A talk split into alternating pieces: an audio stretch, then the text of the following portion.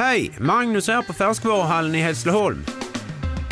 I vår frukt och grönt hittar du alla säsongens produkter, fräscha och till överraskande bra priser.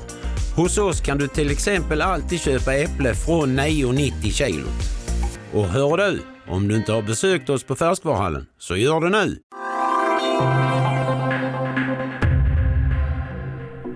Välkomna till D N Intervju. Johar Bendjelloul heter jag. Den tjugoförsta maj tjugohundrasjutton, för ungefär ett år sedan, var dagens gäst på en konfirmation i Olofström i Blekinge. Under den efterföljande lunchen kom ett besked. Någon hade sett på nätet att vår gäst utsätts till kardinal. Den svenska biskopen hade som första svensk utsätts till denna högsta post man kan ha i den katolska kyrkan, näst efter påven. En post som man inte blir tillfrågad om. Man utses och tackar ja, helt enkelt.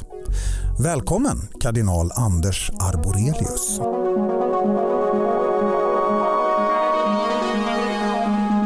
Ja, hur minns du det där ögonblicket då du fick veta att du utsätts till kardinal? Det var ju ett ganska överväldigande ögonblick och helt oväntat, otänkbart egentligen. Och det dröjde ett litet tag innan jag fattade att det var allvar. Jag trodde först att det var ett litet skämt. Det gjorde du alltså? Vem hade kunnat skämta så grymt? Ja, men folk tycker om att skämta om sånt. Ja. När du då insåg att det var allvar så sa du i en väldigt tidig intervju här: jag vet inte om jag är vuxen en så stor uppgift. Nu har det gått snart ett år. Hur har det gått, tycker du? Det har varit ett mycket intensivt år. Kanske inte så mycket i Rom. Jag har bara varit där några enstaka gånger faktiskt. Och då lite perifera angelägenheter. Däremot har det väckt ett väldigt intresse i media i Sverige, också i andra länder. Jag har blivit inbjuden till en hel del olika ställen i världen som kardinal. Så att det finns ett intresse och en ganska intensiv mediebevakning. Men när det gäller uppgifter i Rom är det ännu ganska tunnsått. Ja, alltså vad är det? Kardinalerna kan ju då kallas till Vatikanen för att ge råd till påven i olika frågor. Har påven efterfrågat dig? Det blir faktiskt nu i september första gången som det blir ett mer, ska vi säga, specificerat eh, rådslag. Och då gäller det det påvliga rådet för främjande av kristen enhet, där jag då är utsedd till en av konsultorerna. Och vi ska då ha ett fyra, fem dagars möte i Rom. Mm. Och då får vi väl också träffa påven vid det sammanhanget. Eh, I juni ska jag åka med alla de nordiska biskoparna till Rom och då får vi också träffa påven. Så nu efter ett år blir det några tillfällen att få mer personlig kontakt med påven. Har du inte hunnit träffa honom än, menar du, under detta gångna år? Eh, nej, det har jag ju faktiskt inte gjort. Har du hunnit sondera hur man gör för att skaffa sig inflytande i Vatikanen? Eh, det har jag heller inte riktigt gjort, och eh, vi som kommer lite från utkanten, eh, vi får väl räkna med att det inte är så ofta vi får den här direktkontakten med påven. Däremot har jag träffat en del av mina kardinalskollegor. Senast den här veckan i Tyskland, både kardinal Wölke från Köln och kardinal Rosa Chavez från El Salvador. Mm, vad, har du, har du, vad har du lärt dig om Vatikanens inre liv som du inte visste tidigare? Ja, det är väl inte så hemskt mycket mer än att påven nu försöker reformera Kurian. Och Kurian är då, kan man säga, regeringen i... Jo, alltså alla ämbetsverk som då finns i Vatikanen. Eh, Han försöker då göra det lite mindre italienskt, kalla in människor från andra delar av världen.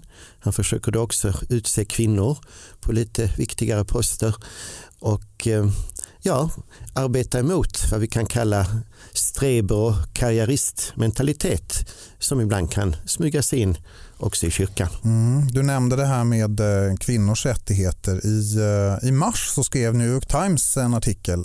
De skrev om en artikel i tidskriften Women Church World som då handlar om villkoren för nunnor i Vatikanen. Nunnor från olika ordnar.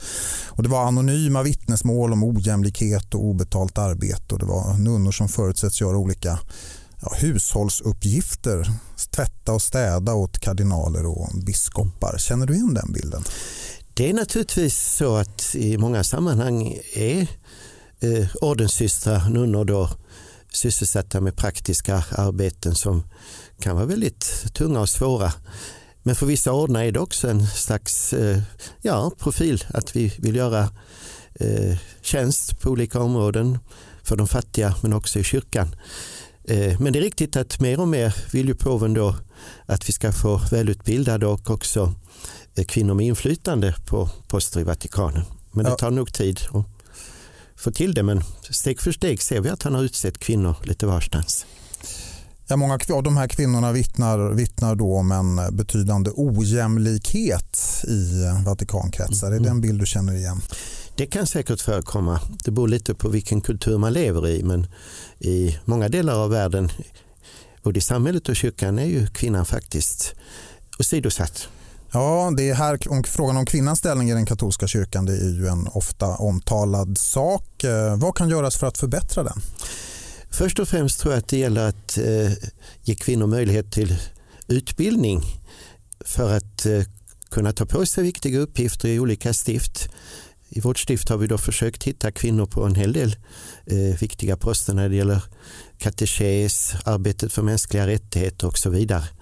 Och det kan man ju se ute i världen att mer och mer tas kvinnor i anspråk för dessa uppgifter. Eh, Sen gäller det naturligtvis också ordenslivet, att många av de ordnar som tidigare hade god tillgång har inte det längre, och att man då försöker nya uppgifter för kvinnliga ordnar i kyrkan. En sak som påven har öppnat för, det är att kvinnor eventuellt ska kunna bli diakoner. Detta utreds. Vad tycker du om det? Det tror jag är en mycket viktig fråga att just undersöka, om kvinnan kan ta på sig alla dessa uppgifter som tillkommer en diakon. Och faktiskt redan nu är det ju så att de flesta uppgifter som en diakon gör kan en kvinna faktiskt göra. Och då är då frågan om detta ska bli eh, ett ämbete eh, eller ej. Det är väl den frågan som teologerna nu driftar. Mm, vad tycker du? Ja, för mig skulle det inte vara något problem, men man måste då studera eh, historien. Man talar ju om diakonister och diakoner i fornkyrkan, och frågan är om det är detsamma som vi menar idag. I övrigt så är ju en av kardinalernas absolut viktigaste uppgifter det att utse nya påvar, och du ingår nu i den här synnerligen exklusiva kretsen på omkring hundratjugo personer. Eh, Den dag du får rösta när en ny påve ska utses, vad är då viktigt för dig? Jag tror att det är viktigare med person än nationalitet faktiskt. I vår tid talar man ju väldigt mycket att vi måste hitta då någon från en del av världen där det aldrig har kommit någon påve från tidigare. Och det ligger naturligtvis också i kyrkans internationella karaktär.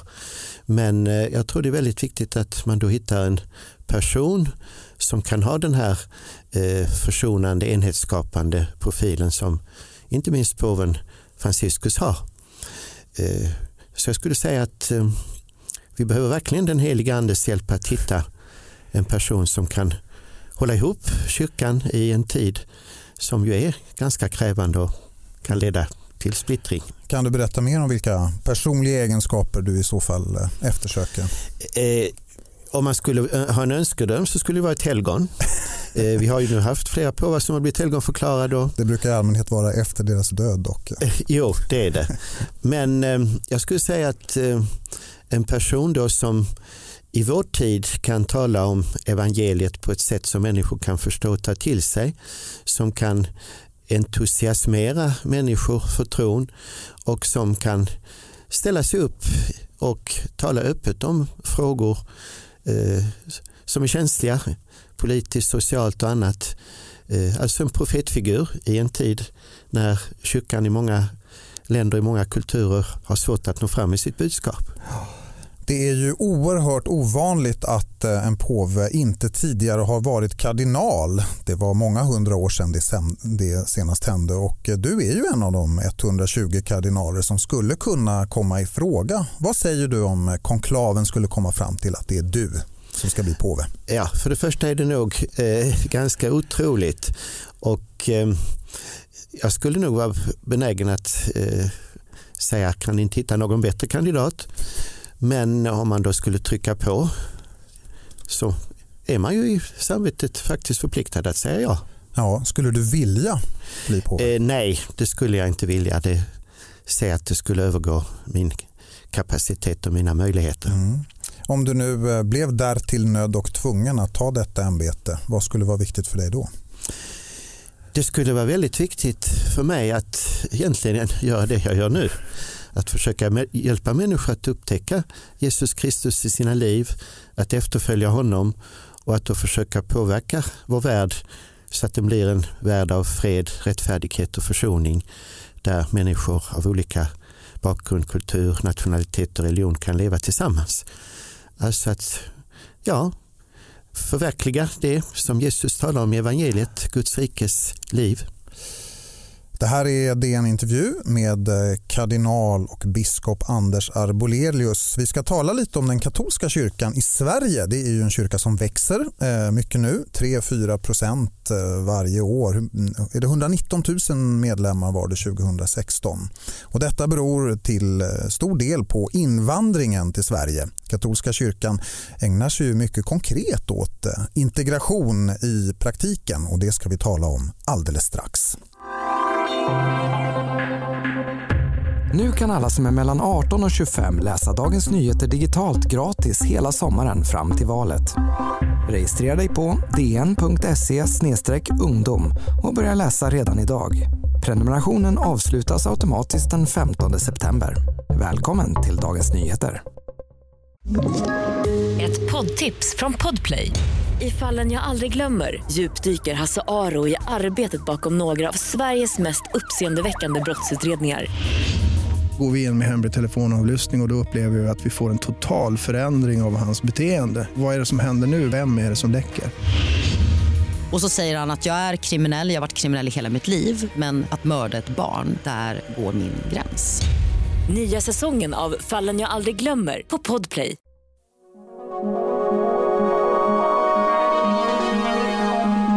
Välkommen tillbaka, kardinal tack, tack. Anders Arborelius. Du som ägnat dig åt integration i praktiken då, för en ledare för en mångkulturell rörelse som den katolska kyrkan i Sverige ju är. Det här med integration, det diskuteras ju på längden och tvären nu i valdebatten. Eh, finns det något perspektiv du skulle vilja tillföra där? Ja, för mig är det så naturligt att leva i en verklighet där människor kommer från hela världen att man inte tänker på det. Och jag tror faktiskt det är kanske det bästa. Talar man väldigt mycket om integration är det ett tecken på att det inte fungerar. Men när man då kan se på människor som människor oavsett var de är hemma och var de kommer ifrån, då brukar det gå av sig självt. Alltså man mer ser till eh, en människa utifrån hennes verklighet oavsett vad hon har för färg eller social bakgrund eller språk eller nationalitet, då blir det liksom inga problem. Eh, så att eh, jag brukar säga att våra församlingar fungerar som ett slags integrationsverkstäder just därför att man kanske inte tänker på det. Mm. Om man, alltså det här är en fråga som är väldigt het nu. Eh, alltså vad är viktigt om människor som nyligen kommit till Sverige ska kunna bli en del av det svenska samhället? Det är att de då tas emot som personer, att man ser till dem som människor och att de också är beredda att ja, möta Sverige med intresse och entusiasm.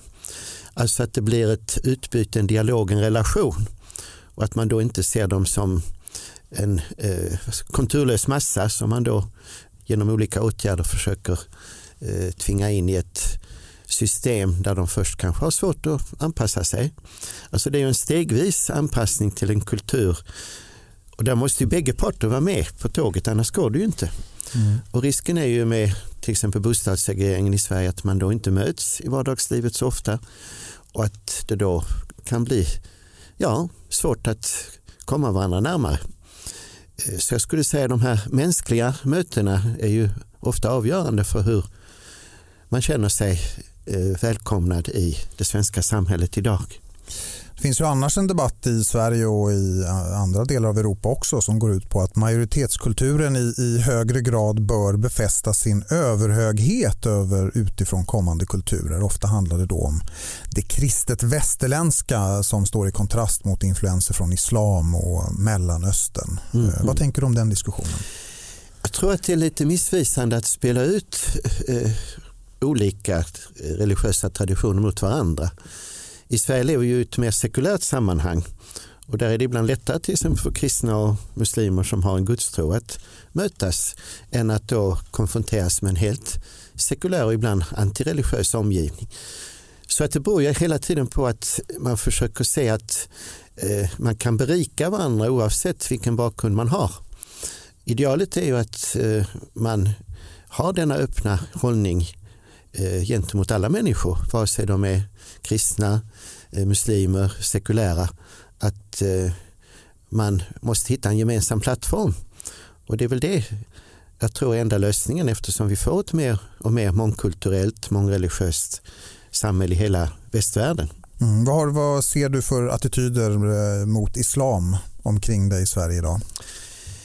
Eh, jag brukar säga att eh, muslimerna får nu erfara det som vi tidigare fick erfara som katoliker i Sverige. Alltså det finns en viss fiendebild.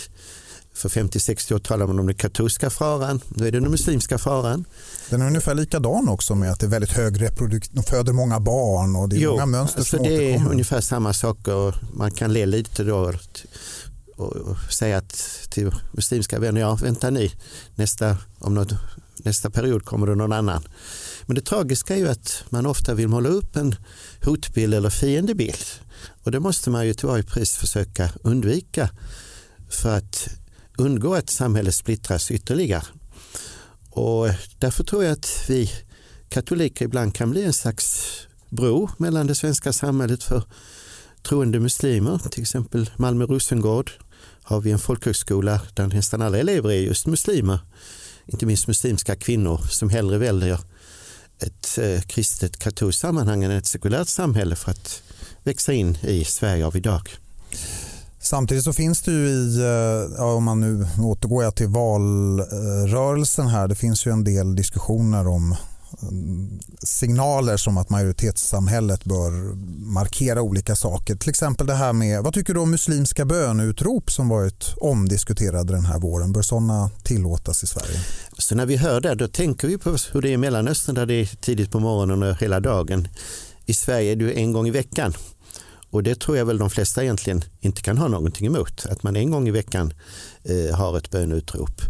Alltså det är ju mer en miljöfråga än en, eh, vad ska vi säga, en religionsfråga. Och vill vi ha då religionsfrihet då måste vi också ge ett utrymme för liknande företeelser. Mm. Vad tycker du om Kristdemokraternas förslag om att förbjuda bönutrop?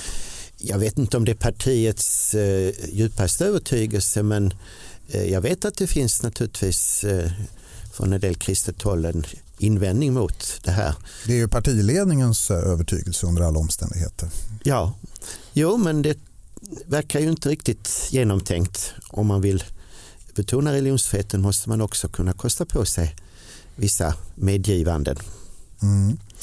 Vi har ett annat exempel när det handlar om majoritets, att befästa en majoritetskultur. I Bayern i Tyskland så nu från den första juni så måste det finnas väl synliga kors i entrén till alla delstatliga myndighetsbyggnader som ett sätt att återspegla Bayerns kulturella identitet och kristet västerländska inflytande som delstatsregeringen uttryckte.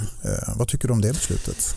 Ja, alltså det är ju en viss fara att man ser det som ett kulturellt fenomen. I då motsatt till andra kultur. Att ha krucifix i eh, södra Europa har ju en eh, historisk kristen anknytning och det kan man ju för sig inte ha någonting emot som kristen. Och i Tyskland tänker man naturligtvis hela tiden på Hitler som tog bort korsen. Och därför är det speciellt, vad ska vi säga, laddat i Tyskland. Men jag tror det är viktigt att betona att det är inte riktat mot någon annan religion eller något annat samfund, utan det är en del av kristen tradition att man har krucifix vid vägkanten eller i olika lokaler.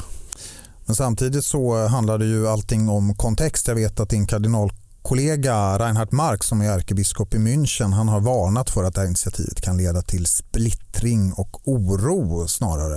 Eh, vad tror du om den analysen? Och det är naturligtvis en risk om någon då pekar på korset som en kultursignal istället för ett religiöst uttryck. Då blir det någonting annat än vad det är tänkt att vara. Och det är väl det som då kardinal Marx eh, pekar på i den här tyska situationen idag. Mm. När du eh, betraktar den svenska valdebatten idag som handlar väldigt mycket om frågor som handlar om just migration och kulturell identitet. Eh, vad tänker du då? Ja, för många kristna i Sverige är jag ju för då att vi måste ha en generös flyktingpolitik. Och det ser man ju med sorg att här har det ändrat sig väldigt snabbt. Och jag vet de gånger jag har träffat påven har han alltid tackat Sverige och berömt Sverige för att vi har en så generös flyktingpolitik. Men nu blev jag tvungen att säga till honom att Helige Fader, vi kan inte längre berömma oss av det.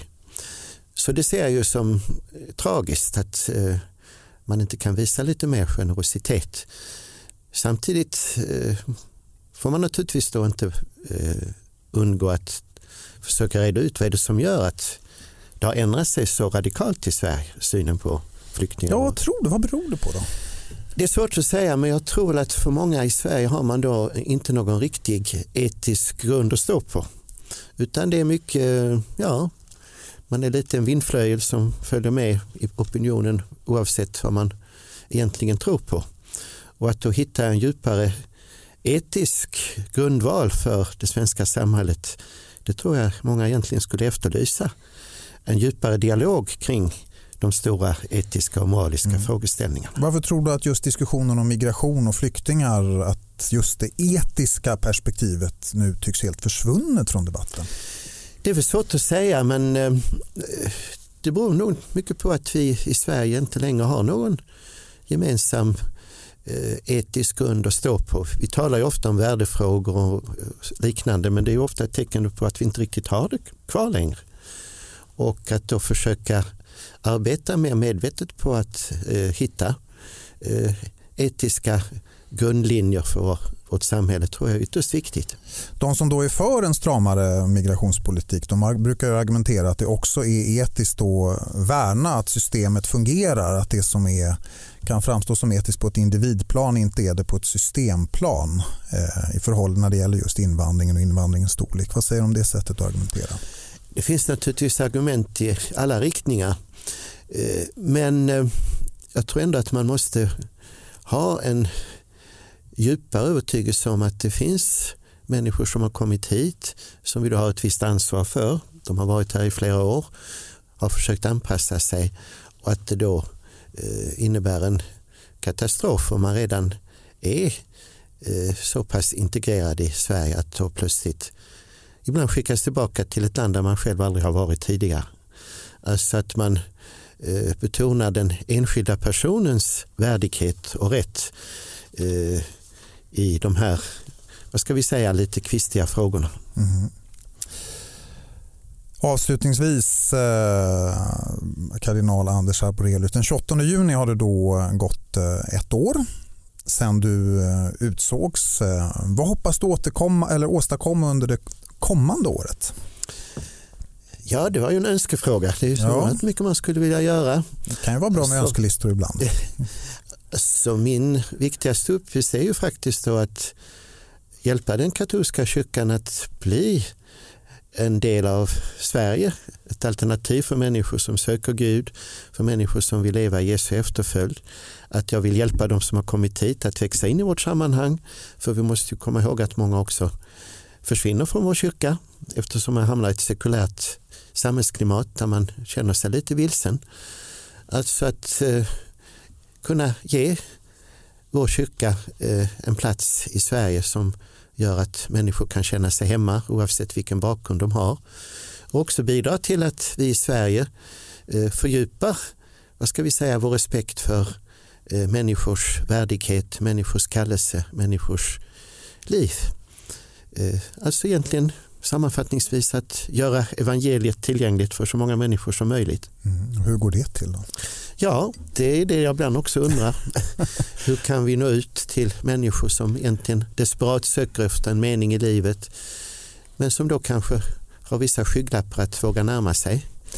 Den katolska kyrkan eller kristendomen överhuvudtaget. Ja, det finns ju en paradox där för att eh, andlighet förekommer ju fast den riktar sig i det svenska samhället, det måste man ju säga, men det riktar sig kanske inte mot de olika kyrkliga samfunden i första hand. Det är nog riktigt att det finns en djup andlighet i, om vi får använda ett så belastat uttryck som den svenska folksjälen, men det är lite vilset och man söker då lite här och var. Man har svårt att binda sig, svårt att vara beroende, och eh, därför är det inte så många kanske som hittar vägen till kristendomen och ännu färre till katolska kyrkan. Men ändå märker vi att för många ändå blir ett alternativ i en mångkulturell och mångreligiös verklighet. Kardinal Anders Arborelius, tack så mycket för att du var med i den här podden. Tack själv. D N Intervju heter den. Den produceras av Augustin Arba, teknik Mattias Nordgren, research Sabina Marmolakaj. Den här podden är ett samarbete mellan Dagens Nyheter och Bauer Media. Tack för att ni har lyssnat.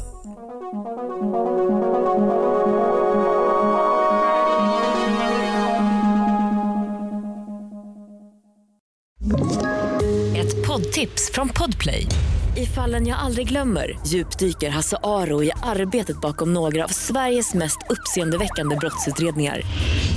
Går vi in med hemlig telefonavlyssning och, och då upplever vi att vi får en total förändring av hans beteende. Vad är det som händer nu? Vem är det som läcker? Och så säger han att jag är kriminell, jag har varit kriminell i hela mitt liv. Men att mörda ett barn, där går min gräns. Nya säsongen av Fallen jag aldrig glömmer på Podplay.